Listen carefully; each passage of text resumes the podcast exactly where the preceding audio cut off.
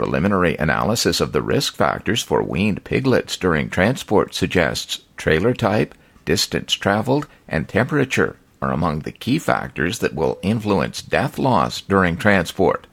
I'm Bruce Cochran, and this is Farmscape, produced on behalf of North America's pork producers. I'll be back in a moment.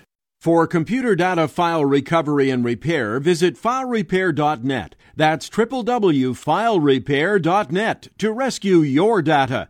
Results guaranteed. Researchers with the Prairie Swine Centre, the Ontario Veterinary College, and the University of Saskatchewan, on behalf of Swine Innovation Pork, have conducted a retrospective analysis of the risk factors for weaned piglet mortality during transport.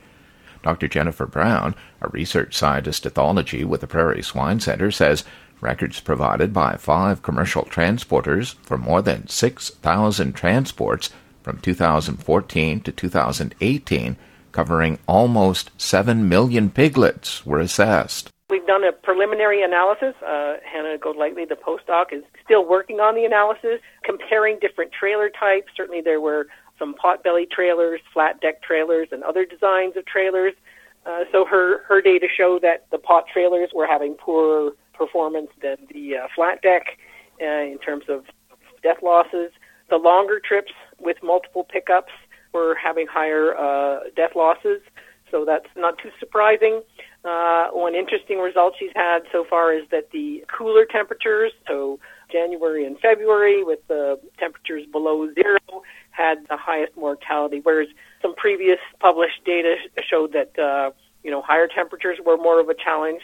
But I think that would be in, in, in uh, say in the U.S. or other countries where they don't have as cold a temperatures, and so maybe not as uh, challenging conditions as we might have in our, our Canadian winter.